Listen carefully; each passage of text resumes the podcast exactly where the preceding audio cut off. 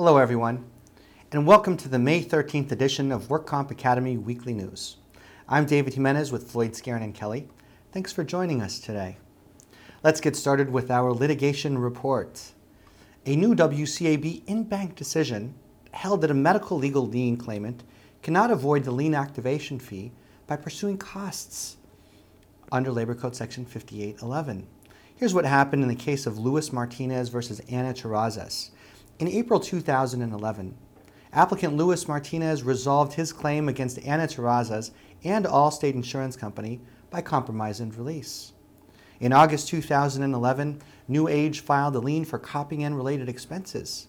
The expenses claiming were for subpoenaing and copying legal, medical, and employment records at the request of applicant's attorney. After SB 863, New Age withdrew its lien and instead filed a petition for Labor Code 5811 costs for the same expenses. This was apparently an attempt to avoid payment of a lien activation fee.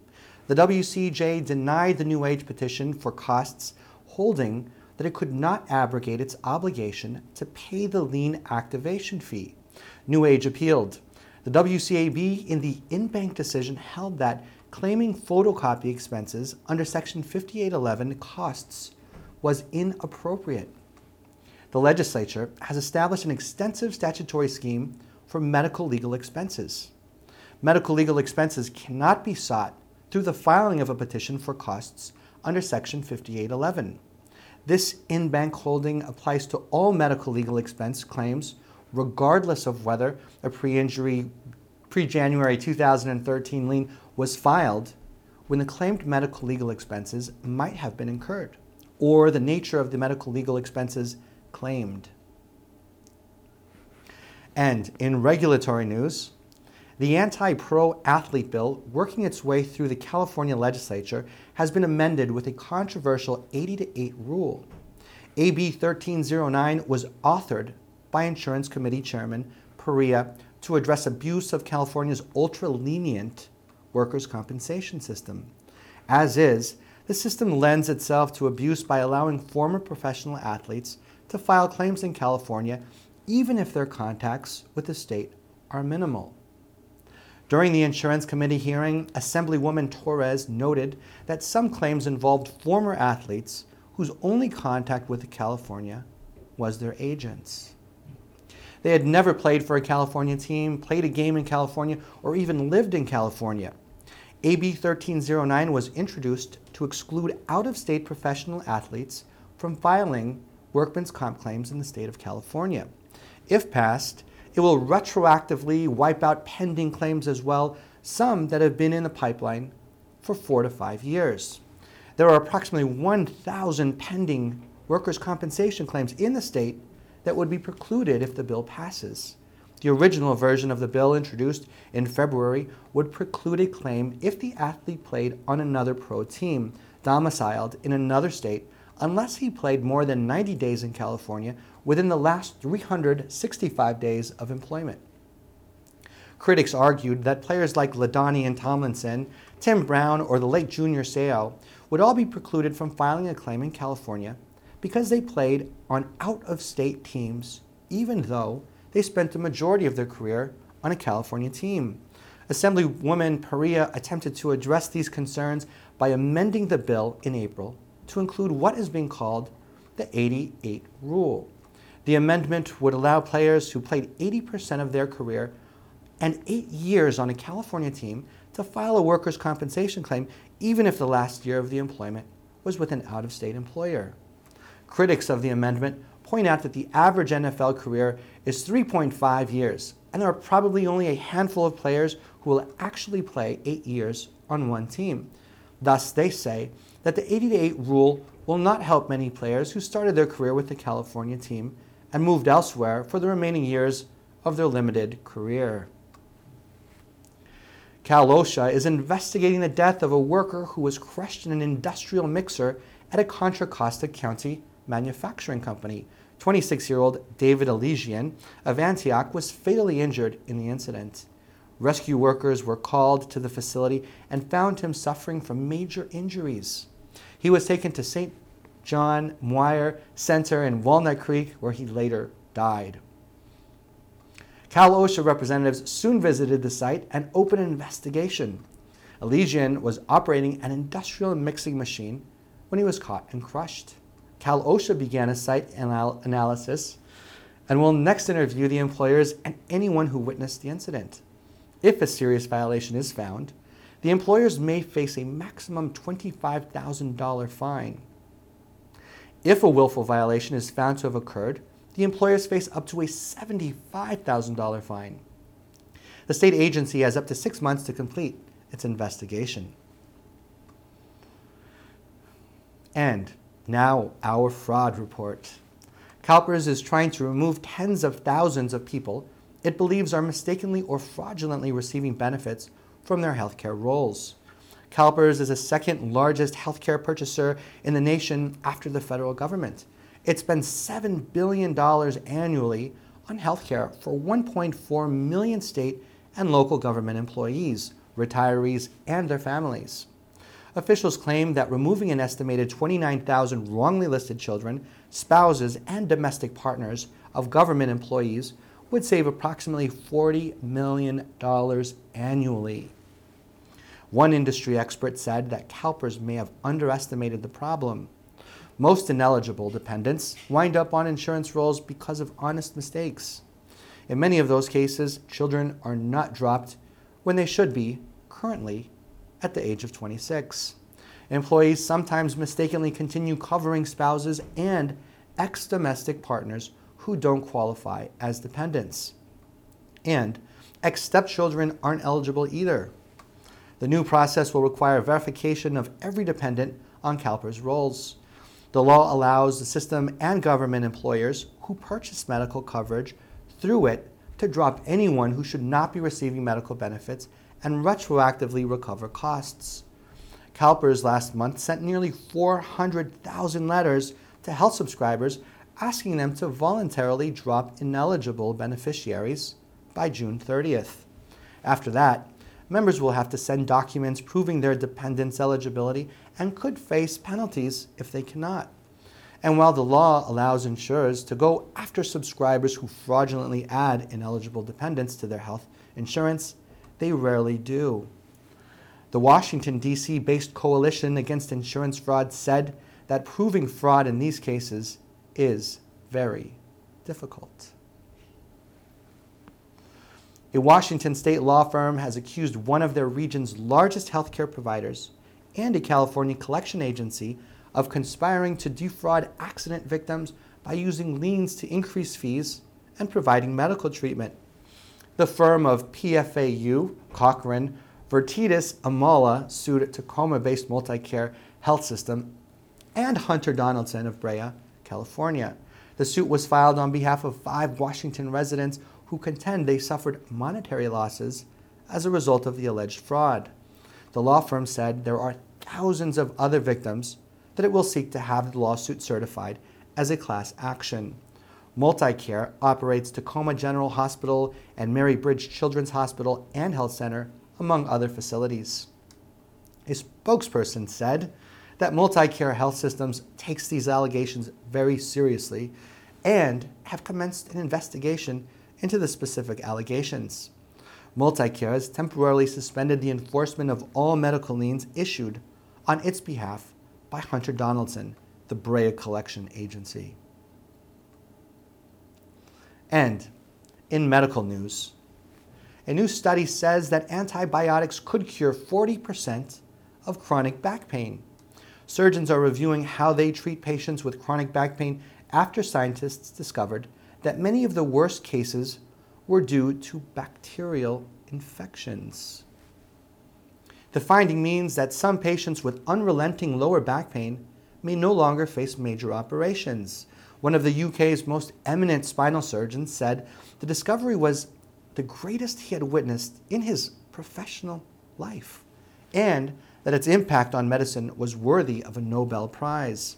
Peter Hamlyn, a consultant neurological and spinal surgeon at University College London Hospital, thinks that as much as half of all spinal surgery for back pain can be replaced by taking antibiotics.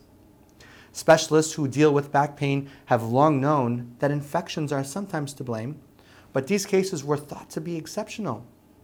That thinking has been overturned by scientists at the University of Southern Denmark who found that 20, of 40, 20 to 40% of chronic lower back pain was caused by bacterial infections.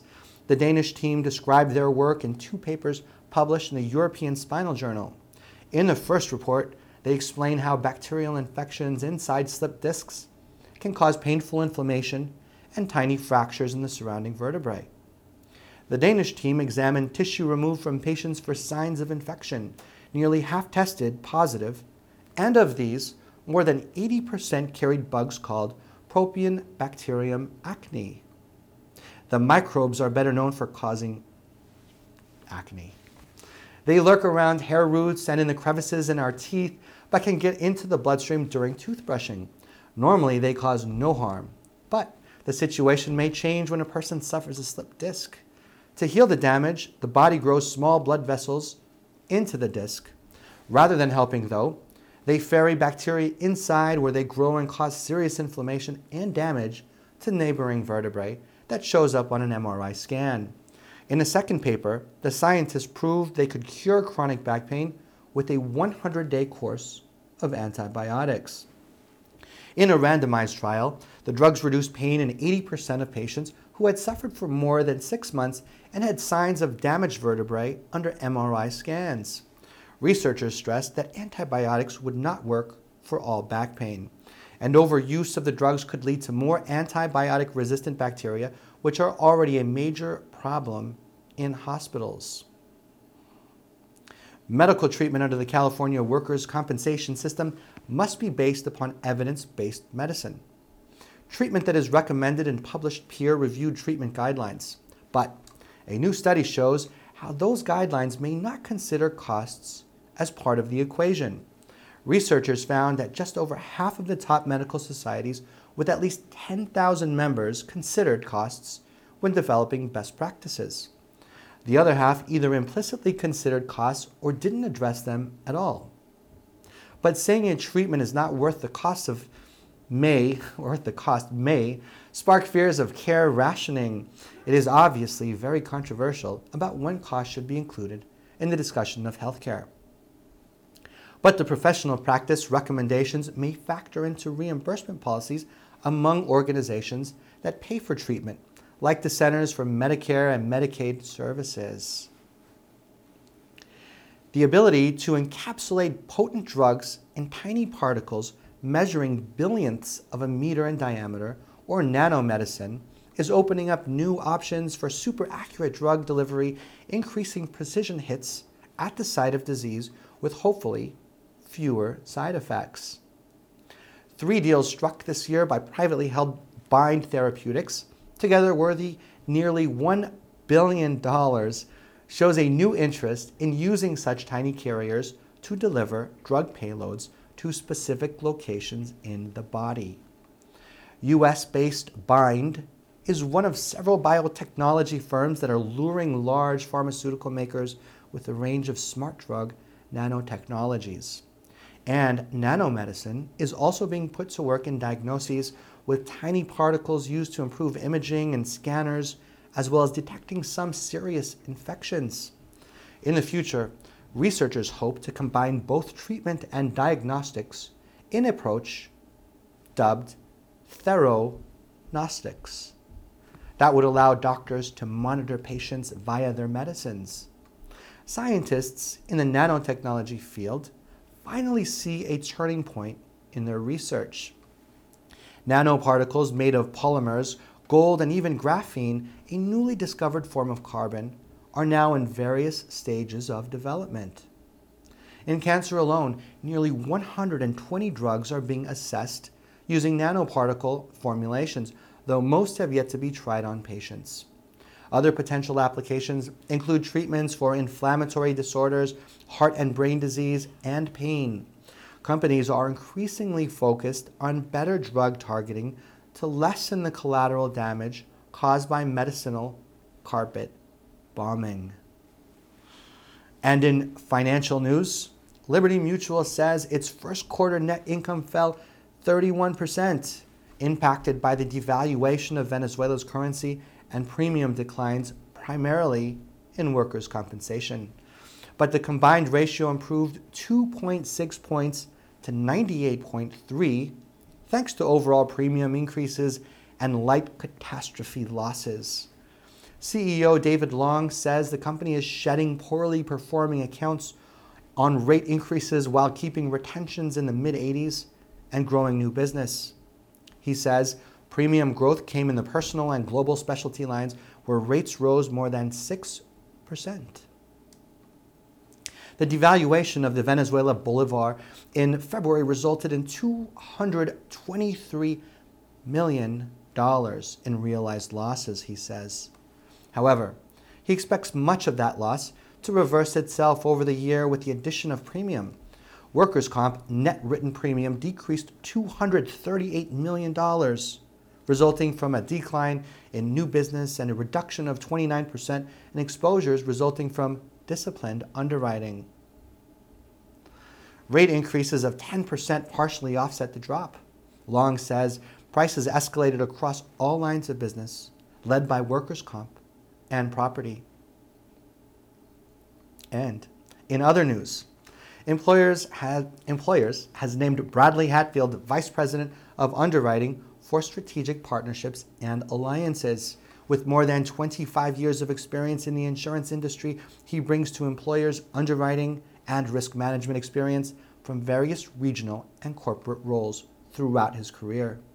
He will be based out of Employers' office in Glendale, California. Hatfield joins employers from National Specialty Underwriters of Bellevue, Washington, where he was responsible for the creation and growth of medical professional liability underwriting programs. Employers Holdings Incorporated is headquartered in Reno. Insurance is offered coast to coast by Employers Insurance Company of Nevada, Employers Compensation Insurance Company, Employers Preferred Insurance Company, and Employers Assurance Company, all rated A minus, which is excellent, by AM Best Company. Well, that's all our news and events for this week. Please check our website daily for news updates, past editions of our news, and much, much more.